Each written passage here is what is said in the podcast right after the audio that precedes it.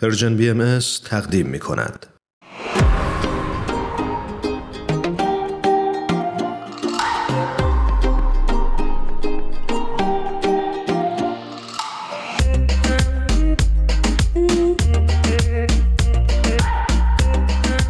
شنونده های محترممون باعث افتخارمون هست که در خدمت خانم سویدا معانی هستیم. خیلی خیلی خوش اومدید به برنامه خودتون به برنامه پادکست هفت. ما ممنونیم ازتون که دعوت ما رو پذیرفتین خانم معانی. خیلی ممنونم که از من دعوت کردید. خانم معانی عزیز در این سال جدید عیدو بهتون تبریک میگم. امیدوارم که سال خیلی خیلی خوبی برای شما و عزیزانتون باشه. من هم عید نوروز رو بهتون تبریک میگم. امیدوارم که سالی پر از برکت خوشحالی و موفقیت های پی در پی براتون باشه. منم برای شما و شنوندگان آرزو می‌کنم سال خیلی خوبی داشته باشید.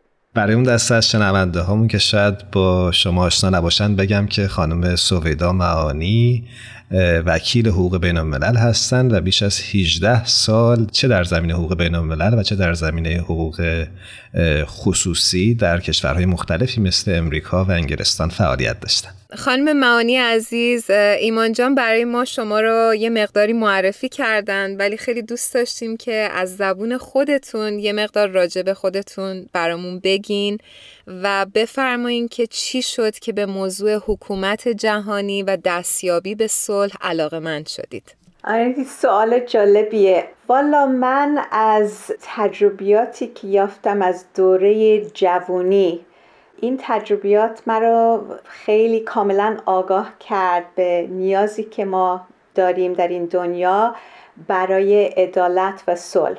من در کشور کنیا در شرق آفریقا به دنیا آمدم.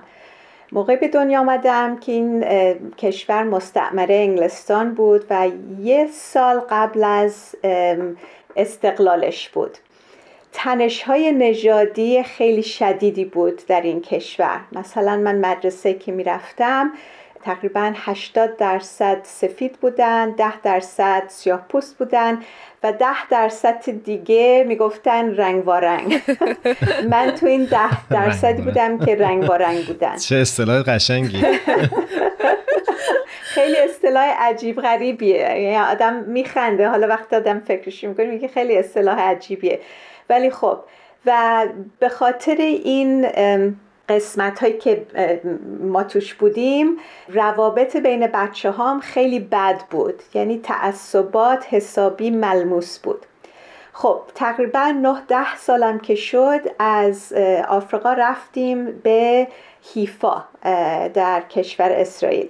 و اونجا هم من یه مدرسه عربی زبان رفتم ولی در یک محله یهودی زندگی می کردیم ما هر روز که برمیگشتیم خونه این بچه های عرب و اسرائیلی و دو برم با وای میسادن کفش از روی سرمون پرت می‌کردن می‌گفتن شما باید تصمیم بگیرید. یا شما با ما هستید یا با اونا هستید. یا خدا. چقدر فضای دو قطبی بوده. خیلی. خلاصه این سالهایم که من اونجا گذروندم دوباره این تنش های دینی و نژادی و اینا واقعا دوباره خیلی ملموس بود و می‌دیدم که واقعا همه جای دنیا مثل که همین مشاکل رو داریم. باش روبرو هستیم. بعد من رفتم انگلیس برای ادامه تحصیل و اونجا مدرسه که می‌رفتم شبانه روزی بود.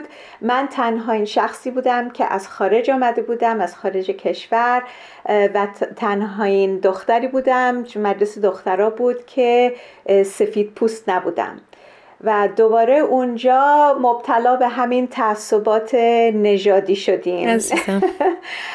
خلاصه اون موقع بود که من شروع کردم یعنی متوجه شدم که خب این مسئله صلح و مسئله عدالت و مسئله تعصبات و چجوری ما می‌تونیم تعصبات از بین ببریم اینا همه سوالای خیلی مهمیه و من می‌خوام که خودم یه سهمی داشته باشم که مخصوصا از مردمی که حقوق ندارن حقوق بشرشون ازشون گرفته شده دفاع کنم و از ستم دیدگان دنیا واقعا دفاع کنم. رفتم و رشته حقوق خوندم در انگلیس. حسه در انگلیسی مقدار کار کردم بعد آمدم آمریکا و برای سالها در دفتر وکالت کار می‌کردم دف... دفاتر وکالت خصوصی. بعد یه فرصت پیش آمد که من برم ملحق بشم به دفتر مشاور حقوقی در وزارت خارجه آمریکا.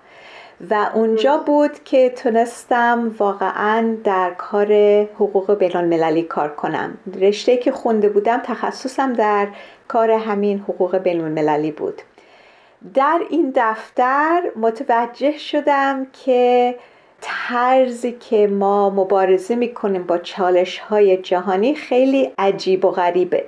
به جایی که از قبل بشینیم فکر کنیم که خب حالا ما چه چالش هایی ممکنه باش رو به رو بشیم مثل مثلا چالش تغییر آب و هوا یا گسترش مواد هسته‌ای صبر می‌کنیم تا یک بحرانی به وجود بیاد بعد واکنش نشون میدیم.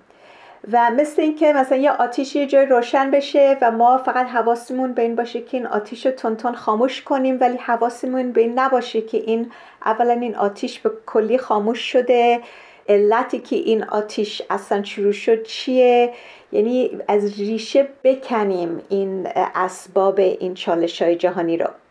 بنابراین بعد از چند سال در این کار تصمیم گرفتم این کار اصلا به کلی ترک کنم و خودم یک نهادی شروع کنم یک مرکزی به نام مرکز صلح و حکومت جهانی.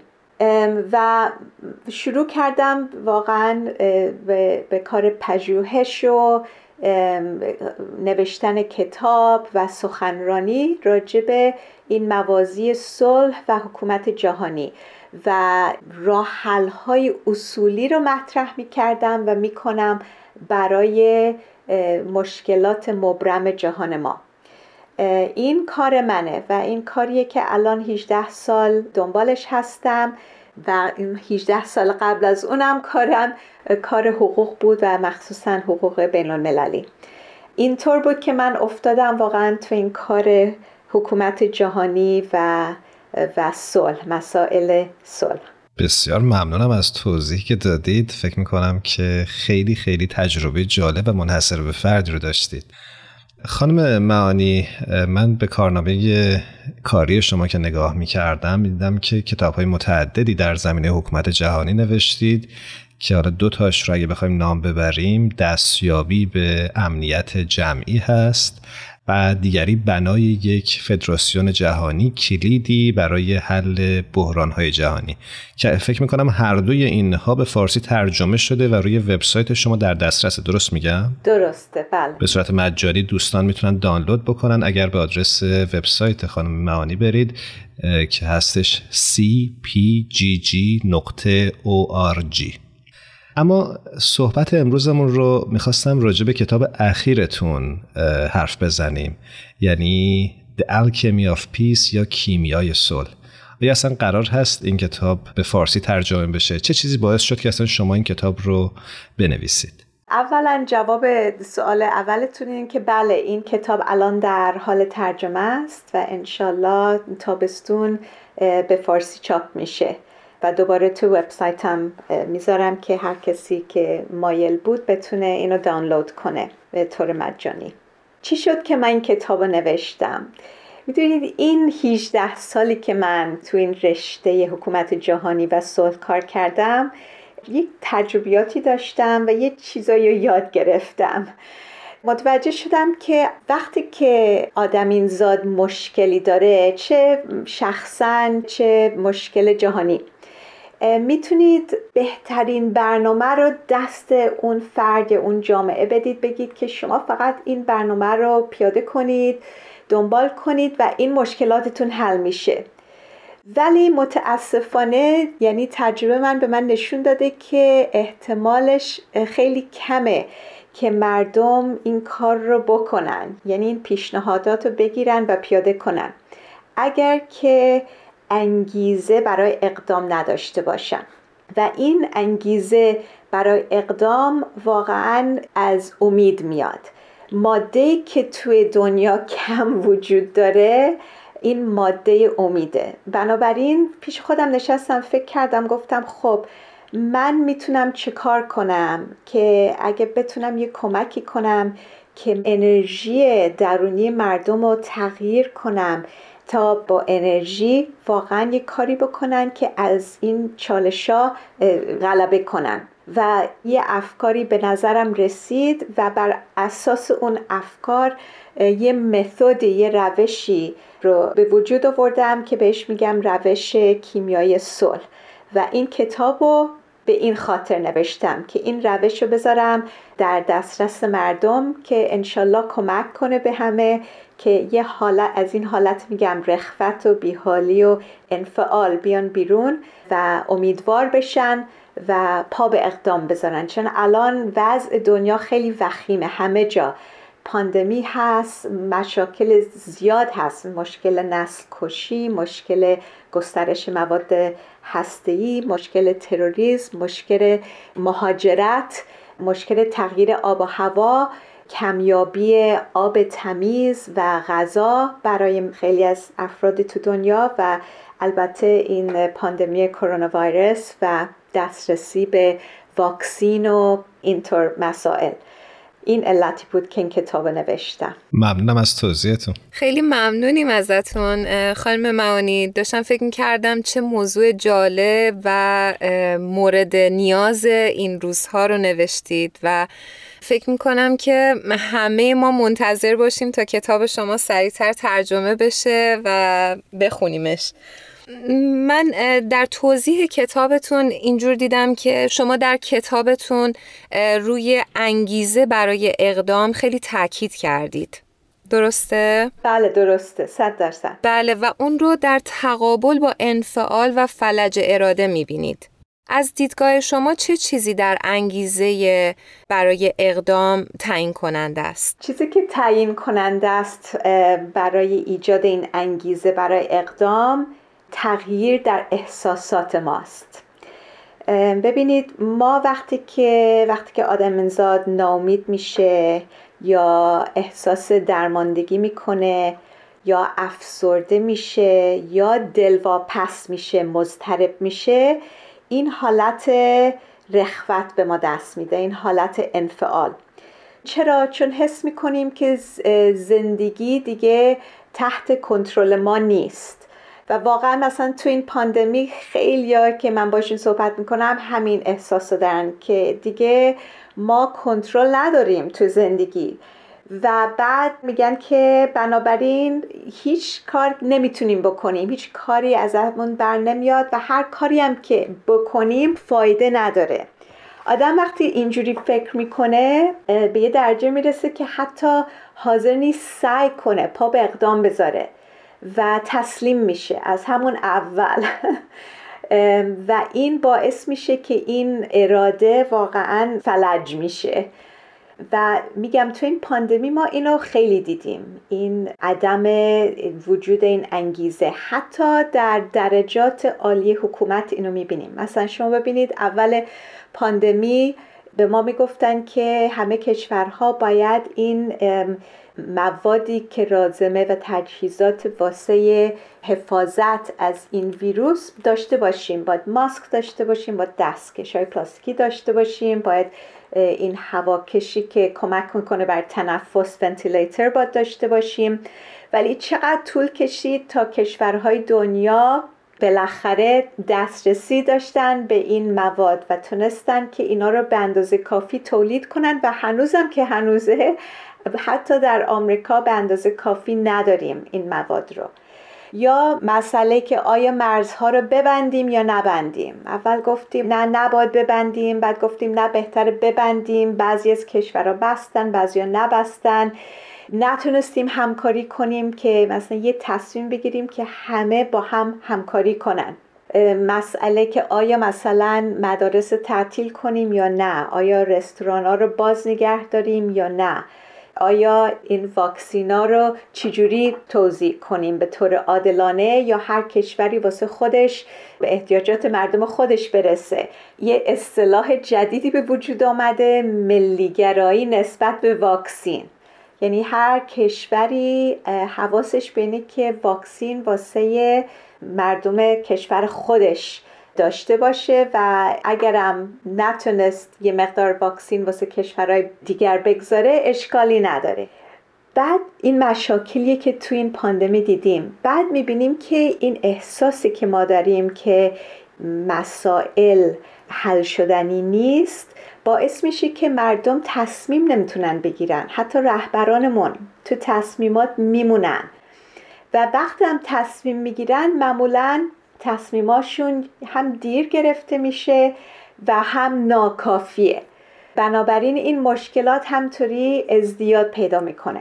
این اهمیت انگیزه بر اقدام همینه و تعیین کنندش همین احساسات بنابراین این احساسات رو باید کاری کنیم که تغییرش کنیم. و از این روش کیمیای صلح میشه این احساسات رو تبدیل کرد و تغییر کرد تا پا به اقدام بذاریم. سپاسگزارم ازتون. به خاطر وقت برنامه مجبوریم که همینجا صحبت ها رو تا اینجا به پایان برسونیم تا دفعه آینده. من هم می‌خواستم ازتون تشکر بکنم و ازتون قول بگیرم که یک برنامه دیگه حداقل با ما باشید و ما در خصوص این کتاب بیشتر با هم صحبت بکنیم. حالا که بیشتر با فضای کار شما آشنا شدیم. خیلی خوشحال میشم. حتما و ما خیلی بیشتر خوشحال میشیم که شما رو هفته آینده هم داشته باشیم روی خط. قربون شما.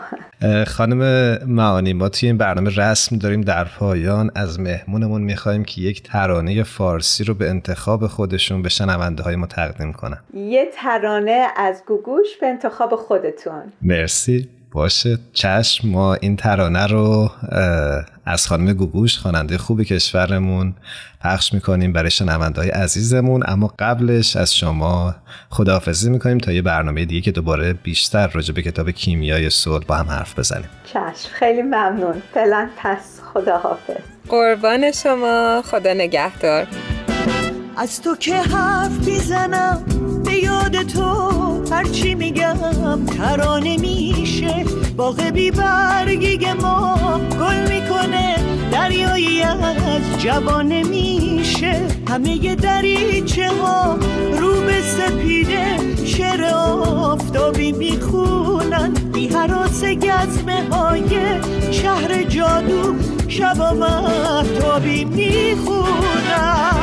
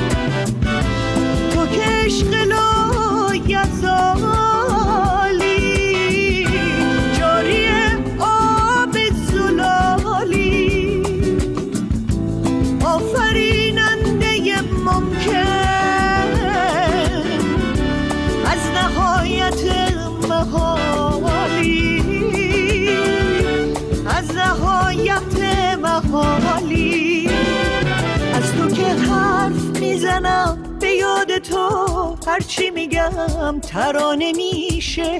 باغ بی برگی ما گل می‌کنه دریایی از جوانه میشه. کلمات گم شده توی کتابا دوباره معنا می‌گیرن.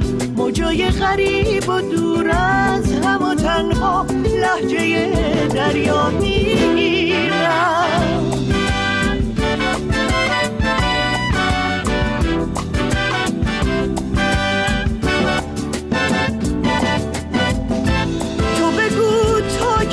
you shine.